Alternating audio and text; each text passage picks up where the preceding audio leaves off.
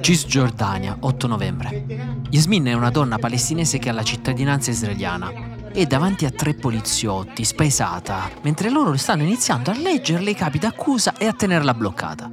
L'accusa, dice uno dei poliziotti, è di diffondere simpatie e incitare al terrorismo. Lei non capisce. No, questo è impossibile, urla.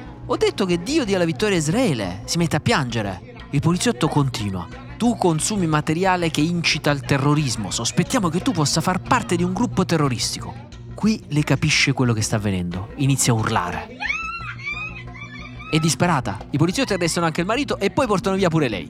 Secondo alcune fonti, scrive Al Jazeera, avrebbe solo cambiato il suo status WhatsApp nella giornata del 25 ottobre, per dire possa Dio dargli la vittoria e proteggerli. Le forze israeliane ritenevano che parlasse di Hamas e che quindi stesse incitando ad Hamas. Yasmin non è l'unica. Qualche giorno fa Bayan Kateb, uno studente di tecnologia all'Istituto di Israele, è stato arrestato per incitamento al terrorismo. La sua colpa è aver postato un'Instagram storia in cui mostrava un popolare piatto marocchino e diceva Presto mangeremo il piatto della vittoria shashuka.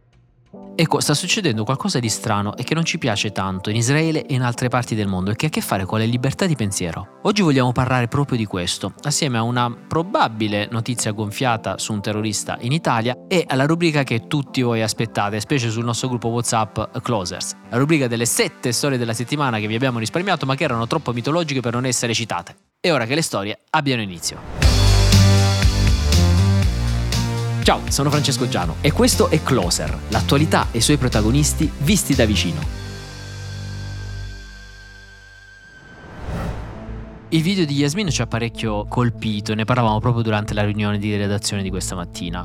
Non è un caso, è una questione strutturale. Qualche ora fa il Parlamento israeliano ha approvato un nuovo pacchetto di misure contro il terrorismo. All'interno di questo pacchetto c'è una misura che è valida solo per due anni che vieta il consumo sistematico e continuativo di pubblicazioni di Hamas e della Jihad islamica, ovvero punisce chi consuma contenuti postati anche da altri che includano elogi, sostegno o incoraggiamento ad atti di terrorismo fatti da Hamas o da altre formazioni.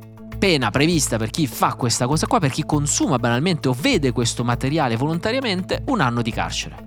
Il disegno di legge sottolinea che è volto a contrastare il fenomeno dei cosiddetti lupi solitari del terrorismo, ovvero la radicalizzazione di individui sparsi senza particolari legami con le gerarchie terroriste che attraverso il consumo di questi media potrebbero radicalizzarsi e dare vita insomma a loro stessi ad atti terroristici. Ecco, molti gruppi per i diritti umani stanno definendo questa legge immorale e completamente ingiusta, inadeguata per una democrazia, perché all'interno di una democrazia non si deve punire il pensiero. Sia chiaro, stiamo parlando di due cose diverse. Una cosa è quello che è punito anche in Italia, ovvero l'incitamento ad atti violenti eh, in maniera operativa. Cioè la differenza è se io dico il giorno eh, X alle ore Y vediamoci nella via Z per uccidere gli ebrei, beh quello è un invito operativo alla violenza. Se invece una persona sta guardando un video di un qualche tipo, per quanto sul piano morale possa essere discutibile, beh, sul piano del diritto invece ci sono tante altre distinzioni. Cosa stanno dicendo infatti i gruppi per i diritti umani? Questa misura è contraria a una democrazia e a uno Stato di diritto perché rischia di introdurre la polizia del pensiero, la polizia morale, che sono quelle cose che ci sono negli stati come l'Iran per capirci. Il Centro Legale per i diritti delle minoranze arabe in Israele dice questa legge è una delle misure legislative più invadenti mai approvate dal Parlamento israeliano perché rende giudicabili penalmente i semplici pensieri.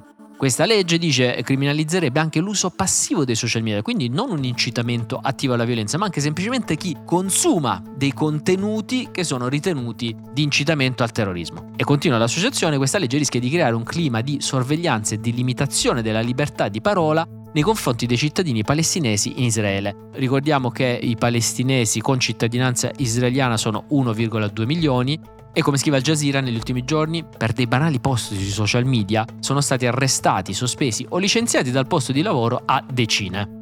Un'altra associazione infatti dice che queste misure stanno amplificando, stanno introducendo uh, una sorveglianza statale sull'uso dei social media dei cittadini.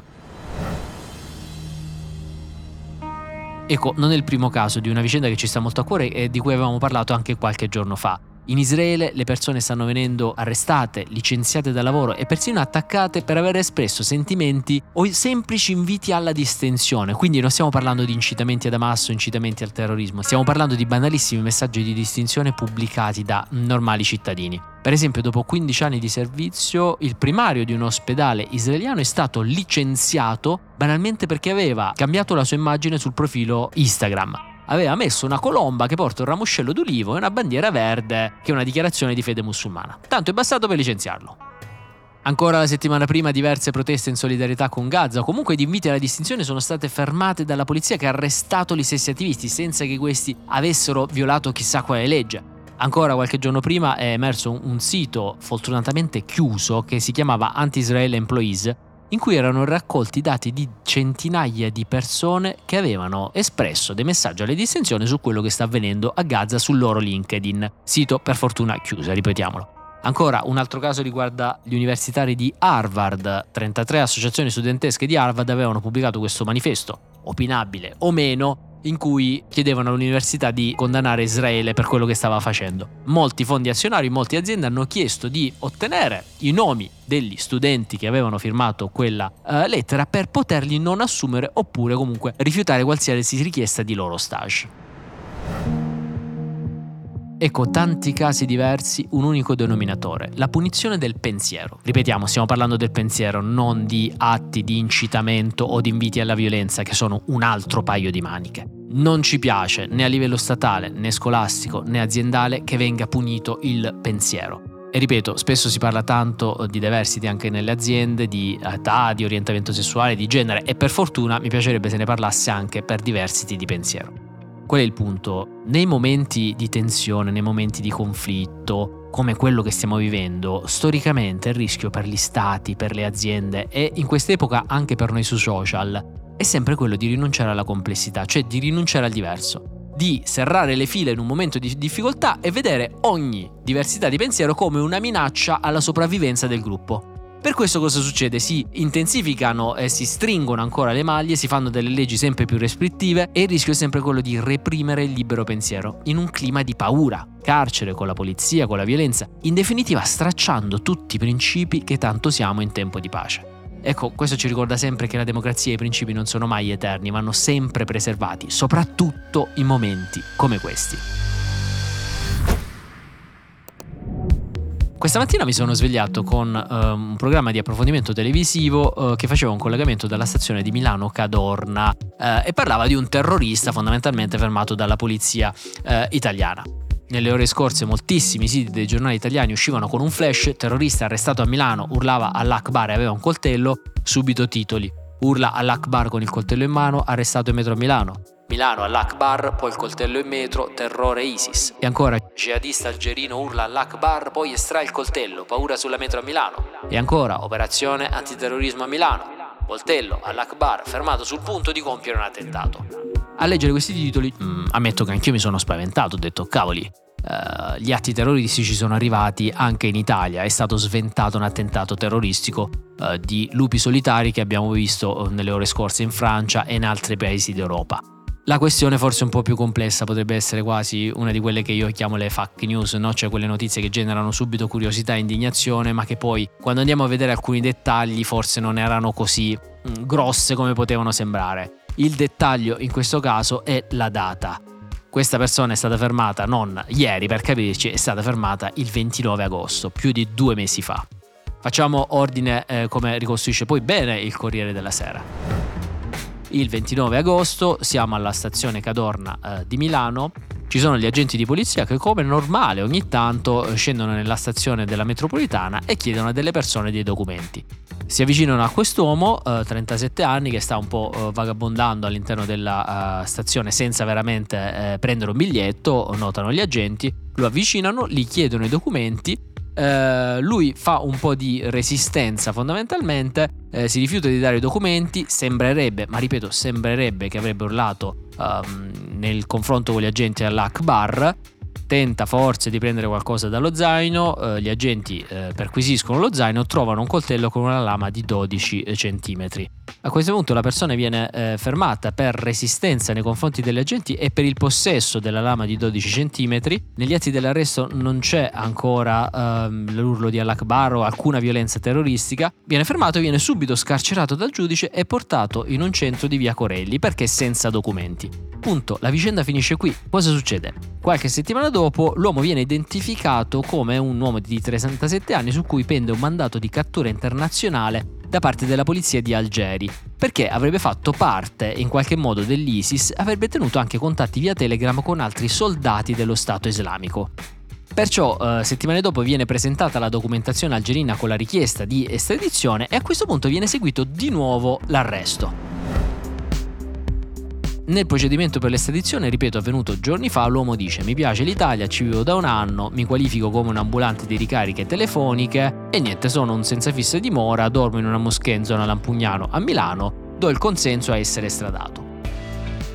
Cosa succede? Adesso verrà estradato in Algeria il 22 novembre e ripetiamo negli atti dell'arresto che adesso sono sul tavolo della Corte d'Appello, si legge che l'uomo avrebbe giusto tentato di eludere il controllo alla richiesta di documenti e avrebbe spintonato gli agenti. È una cosa grave, ovviamente, e va mantenuto assolutamente la più alta attenzione mm, e hanno fatto benissimo, insomma, eh, gli agenti della polizia a, mm, a, ad arrestarlo, eccetera. Però capite come può arrivare diversamente una notizia come l'abbiamo raccontata nella seconda parte o come l'abbiamo raccontata soltanto nella prima da come era apparsa all'inizio con eh, i flash e i titoli eh, fermato con un coltello mentre grida all'Akbar è molto diverso. In queste fasi anche l'informazione ha un ruolo proprio per, eh, come dire, dare un eh, contributo eh, il più preciso possibile a quello che sta avvenendo, evitando eh, allarmismi non giustificati.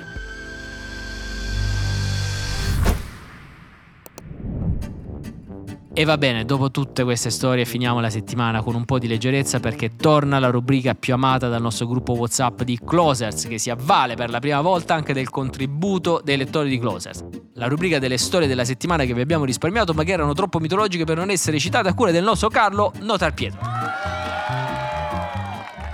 Ciao Fra, questa settimana le storie che vi abbiamo risparmiato ma che erano oggettivamente troppo mitologiche per non essere citate diventano sette.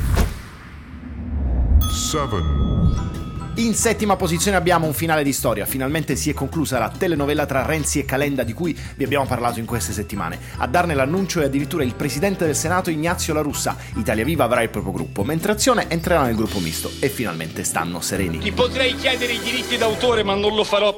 Calenda ha twittato Abemus Papam. Sono contento, prima si chiude questa storia, meglio è non dirlo a noi caro Carlo.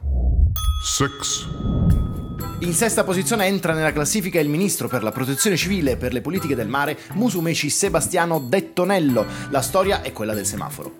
In che senso? Sul monitoraggio della situazione nei campi flegrei, Musumeci prima paventa l'ipotesi del passaggio dall'allerta gialla a quella arancione, poi torna indietro e conferma l'allerta gialla e infine definisce una ipotetica zona rossa. Poi il gran finale. Siamo dire tranquilli beh, in, una zona, in una zona che è così ballerina diciamo che siamo relativamente, relativamente tranquilli. Non so se sia stato voluto definire ballerina la zona nei campi Flegrei proprio di fronte ai sindaci di quell'area, ma vi lascio immaginare gli sguardi incrociati dei presenti nel momento in cui è stata pronunciata quella parola. 5 in quinta posizione il ministro delle infrastrutture e dei trasporti Matteo Salvini, intervenendo all'assemblea della Confederazione Italiana degli Armatori, ha iniziato a parlare di inquinamento e ha riportato una critica che gli viene fatta sul tema. Il trattore inquina, i bovini inquinano con le loro emissioni. Eh, l'essere vivente emette, quindi strappo un sorriso, eh, si emette, ragazzi. È... Come dargli torto? Anche gli esseri umani inquinano con le loro emissioni corporee. Ora, non voglio entrare nel merito di questo tipo di emissioni, promettiamo che chiederemo spiegazioni al team che si occupa di clima e ambiente all'interno di Will, ma noi passiamo velocemente alla prossima posizione. 4 la quarta posizione è occupata dal nostro amato Pesto Ligure. Ebbene sì, questa settimana è partita la campagna per la seconda salsa più consumata al mondo. Si chiama Pesto Masterpiece of Liguria e porterà un enorme mortaio, quello che serve per fare il pesto, a girare l'Europa. In questi giorni è sul Tamigi a Londra, poi sulla Sprea di Berlino, sulla Senna di Parigi e infine nella Darsena dei Navili di Milano. Chiaramente le polemiche non sono mancate, le interpretazioni sono contrastanti, ma c'è un dato oggettivo. Ciao a tutti, il mio nome è Venere. Tra Wings e Venere Influencer facciamo sempre parlare decisamente molto quando si tratta di campagne istituzionali. La terza posizione è occupata da un grande food influencer italiano, Luca Zaia, il presidente della regione Veneto e ormai diventato anche una star social nel mondo food. Io vi consiglio caldamente di andare a visionare il suo profilo TikTok dove ormai domina incontrastata la rubrica Zaia fa il formaggio, ma non solo. Granchio blu è presto detto, va tolto il carapace, va pulito, lavato bene. Ne fa di tutti i tipi di formaggi, di tutti i sapori, non andate a vederlo però quando siete a stomaco vuoto, vi assicuro che potrebbe essere difficile resistere al morso di un buon pezzo di ricotta fatto da Luca Zaia. 2. Passiamo alla seconda posizione, occupata dal duo Edi Rama, primo ministro dell'Albania, e Partito Democratico Italiano. Il motivo? Il PD durante il vertice dei socialisti europei di Malaga ha chiesto l'espulsione del partito del primo ministro dell'Albania per via dell'accordo sui migranti stipulato con Giorgia Meloni. In un'intervista di Edi Rama al Foglio arriva la risposta, decisamente senza mezzi termini. Nel PD sono pazzi, la sinistra e la garanzia di Meloni. Senza virgolettato, queste parole le avrei tranquillamente associate a De Luca, non al presidente dell'Albania. One. E infatti passiamo alla prima posizione occupata indiscutibilmente da Vincenzo De Luca. Come ci ha segnato Jacques nel gruppo WhatsApp Closers, che è il mitico gruppo dei nostri insider, questa settimana il presidente della campagna è stato ospite di Muschio Selvaggio, il podcast condotto da Fedez e Mr. Marra. Senza esagerare, con molta sobrietà. Il presidente De Luca ha presentato il suo nuovo libro e ha parlato un po' di tutto, con i soliti toni pacati e sereni. Coerenza, trasformismo e cialtroneria. Secondo De Luca la campagna è una regione piena di una particolare categoria di persone. Vengo da una terra nella quale abbiamo una particolare concentrazione di portaseccia, così si chiamano. Vado avanti su questa affermazione e proseguo con il lungo elenco di coloro con cui se la prende Vincenzo De Luca. Gli americani, Qui dall'America arrivano gli esempi più idioti e più demenziali. Pierluigi Bersani, ex segretario del PD. Bersani è, è, il padre di una grande puttanata politica che è articolo 1. E ovviamente ha come sempre una buona parola per la segretaria del suo stesso partito, Ellie Schlein. I contenuti programmatici sono, diciamo, flebili. Ok. Mm. La dialettica? Peggio. Peggio. Che dire, noi ci proviamo a far uscire ogni tanto De Luca dalla nostra classifica, ma è veramente difficile. E con la consueta sobrietà di Vincenzo De Luca noi chiudiamo questa settimana sul gruppo Closers. Qualcuno ha detto Vincenzo De Luca è nato per essere in vetta alla classifica delle storie della settimana. Noi abbiamo replicato um, in una maniera piuttosto piccata. No, al massimo è la vetta che è nata per stare di fianco a Vincenzo De Luca. Buon weekend e ci sentiamo lunedì.